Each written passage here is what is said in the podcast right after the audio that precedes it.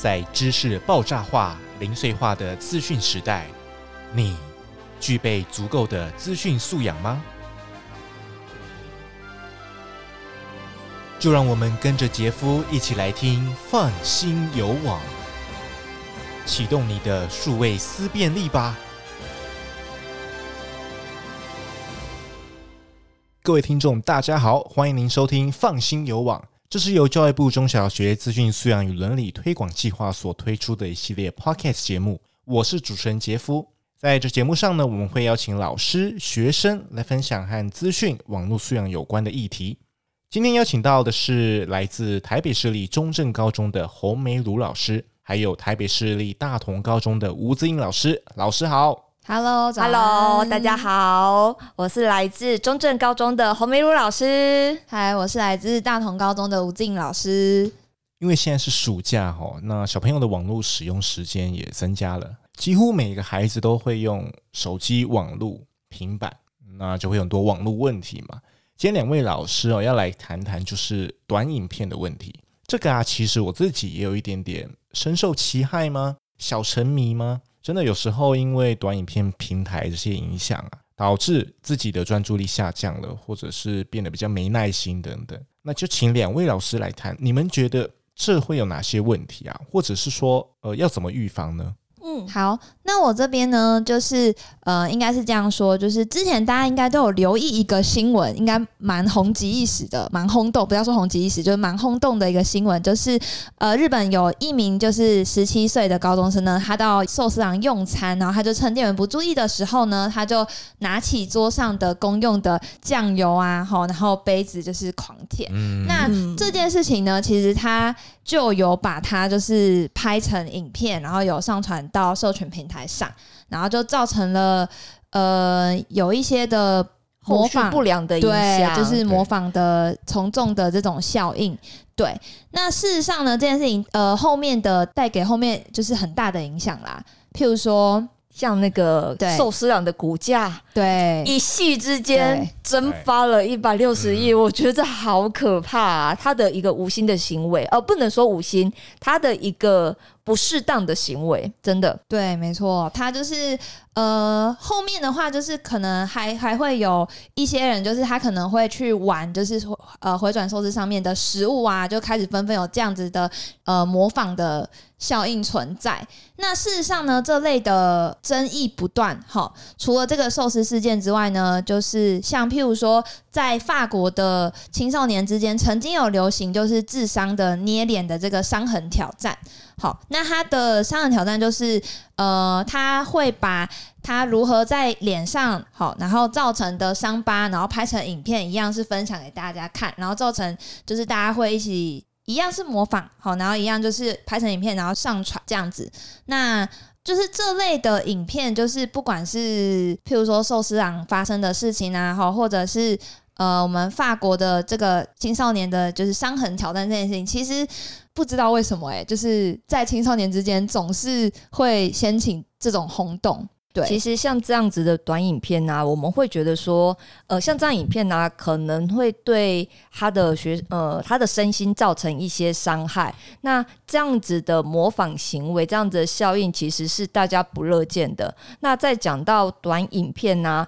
嗯，其实我们在讨论，我跟自己在讨论说，哎、欸，我们今天要分享哪一些案例的时候，其实我们很担心一件事情，就是可能今天有一个 A 事件或是 B 影片。大家可能从来都没有听过，那我们今天跟大家分享了以后，有人觉得好奇，然后他反而去了解一下说这个影片在做什么，然后去模仿这样的行为。那因为模仿的这样子的事情啊，造成危害到他的健康，我觉得这部分其实对我们来讲是我们真的很担心的事情。所以其实啊，在这边要再三的呼吁跟提醒，就是呃，像这一类似的短影片，其实就是真的不要去模仿这样子的行为，甚至造成自己就是危害到自己的健康，甚至最后严重到的可能就是会造成自己生命的伤害什么等等的。我觉得这部分是真的要特别留意啊，然后要特别提醒的部分。那再来啊，其实再讲到短影片啊，我不知道大家知不知道、欸、之前有讲到一些跟科学实验有关系的、欸、就是姿瑩，你有没有试过把曼陀珠丢到可乐里面？我小时候是没有试过，但是有听说，听说会喷，会会爆炸，听说的啦。我其实好像也没有去注意到。那其实这样子的科学实验啊，可能大家有听过，但是就是有网红啊，他想要就是真的是博眼球的影片，他把那个曼陀珠含在嘴巴里面，然后再去倒可乐喝可乐。我觉得这样的行为其实真的会造成健康的危害，就是你真的会受伤啊。我觉得像这种科学实验的挑战，在这些短影片上面，可能人家会说哦，可能 A 加 B 等于 C 啊，蹦出新滋味这样子的。那我觉得在参与这样子的挑战的时候，你要先留意，就是这样子的行为会不会就是造成有一些不良的影响。我觉得这部分是很重要的。对，那其实为什么 TikTok 就是它会在全球掀起一股风潮呢？那其实我们可以探讨，就是譬如说现在的呃，因为我们说现在世代是什么世代？呃，数位原住民的世代，其实也是某种程度上的滑世代吗？是的，对，滑不停，还是滑世代已经也落伍了，哦，变成原住民了，太厉害了，太厉害！他们真的，我觉得这个网络对他们来讲是与生俱来的。对，然后现在小朋友可能还不会写字了，字都用，但是会滑手机，会滑，对，他会搜寻，超强。对，那这边我再补充一下，就是我们有注意到，就是因为他们现在目前太多人用，譬如说 TikTok 或者是小红书这类的 App， 所以变成有一些小朋友在写字的时候，他可能会不小心写到了简体字，啊，对，或者是用语上面，对，是用到真的别的地区的用法，对对对对 对， 对，没错。那我们就是在有在跟老师各位老师们探讨说，哎、欸，为什么这个抖音现在那么 TikTok 这个事情那么夯呢？那主要是因为就是我们现在的小朋友的那个就是注意力啦，应该是说他可能只能被专注在呃几分钟的影片。那大家最一个最经典的例子就是，譬如说 I G 好了，他之前限时动态设计也是为了就是大家可以很迅速的看完一支影片，所以他才限定大家只能录十五秒这样子的模式去运作。对，那也因为这样子短影片短短的小小的，大家就要从中获得某些完整的资讯是不太可能，嗯，所以大家看到其实都非常的片面，也非常片段。那这样子就会造成一些，就是除了刚才说的模仿行为之外，其实你的我们说的注意力啊不集中这件事情，也就衍生到譬如说我们很常现在老师们教育界都会面临的一个事情，就叫做手机或是网络成瘾啦。对，那梅如这边有没有什么想要分享的呢？其实在讲到手机成瘾网络成瘾这个部分啊，其实大家都会说哦，我们要宣导，我们要跟孩子讲，但是其实要宣导什么不知道，要宣导什么真的啦。如果你用讲的有用的话，那要我们这些老师可以干嘛，不是？好，就是这边要跟大家说，就是我觉得我拿我的例子来跟大家分享，就是其实我们大家在说手机成瘾网络成瘾，那我们会希望说大家善用网络的这一个资源，善用这个工具，把它引用到好的地方，对的地方，而不是整天就是沉溺在网络里面。所以其实以呃师生的互动来讲，或者是说我们亲子互动来讲的话，我觉得这部分啊，我们可以就是跟大家分享一个案例，就是呃，其实呃，我自己的小孩啊，他现在六年级，小六。那在遥远之前，大概一年多以前吧，他接触了 Switch 里面的一款游戏，嗯，可以讲吗？可以，应该应该应该可以讲，可以啊，没有置入，没有置入。好，就是他之前在玩那个 Pokémon Unite， 然后他玩了一年多哦，然后其实。我们都知道嘛，小孩子越来越大，我们希望培养我们可以多一些互动或者是共同的兴趣，所以我大概在这一个月内，我开始投入了 Pokémon Unite 的这个行列。但是想当然啦、啊，一个已经玩了一年多，然后像我这个爸咖玩不到一个月，就是真的出去玩啊什么等等的，就是他十分钟。就是一场游戏十分钟，然后我就发现哦，我输惨了我。但是呢，因为我身边有个高手，就是我儿子，他会带着我去玩，带着我去参加挑战。其实，在这样子的游戏过程里面，他有满满的成就感，因为今天哎、欸，我可以带我妈玩呢、欸。像他跟他的同学在网络上互动，就是哎、欸，为什么那个人一直在跟你组队啊？哎、欸，这个人是谁？她是我妈，你妈会跟你一起玩游戏，这就是标准的连阿嬷都比你厉害真的。然后所以就是开始投入这样子的 Pokémon Unite 的这个行列，其实我跟我的小孩啊，我们就多了一些共同的话题。其实以前啊，他在跟我聊天聊那这些 Pokémon 的时候，我都会觉得你可不可以讲一点人听得懂的话题，这些东西我不懂。然后你们知道吗， Pokémon 里面的角色好多哦，记都记不完耶。但是没有关系，我觉得从有开始我们有互动，我们可以开始沟通了解。那这边跟大家分享这个案例，就是其实啊，我们想要避免小孩就是手机成瘾网络成瘾的话，其实我们可以去找一些我们共同有兴趣的事情，比如说像我的话是跟我的小孩一起玩 Switch 的游戏，或者是说我们可以一起去比如说去爬山或者是运动。我觉得这都是一个很好的方式，从增加互动，然后我们去找共同的兴趣来进行这一些行为的话，我觉得我们可以把它从使用手手机跟使用网络的这一个现象把它拉出来，因为他的时间都被你拿去运动了，他应该没有时间滑手机了。对，那像我这边的案例呢，就分享一下，出卖一下我学生有学生也不知道有没有在听，就是呢，其实基本上呢，我们现在的高中生啊都很爱打呃传说对决、嗯、对，没错。那最近呢又流行了一个就是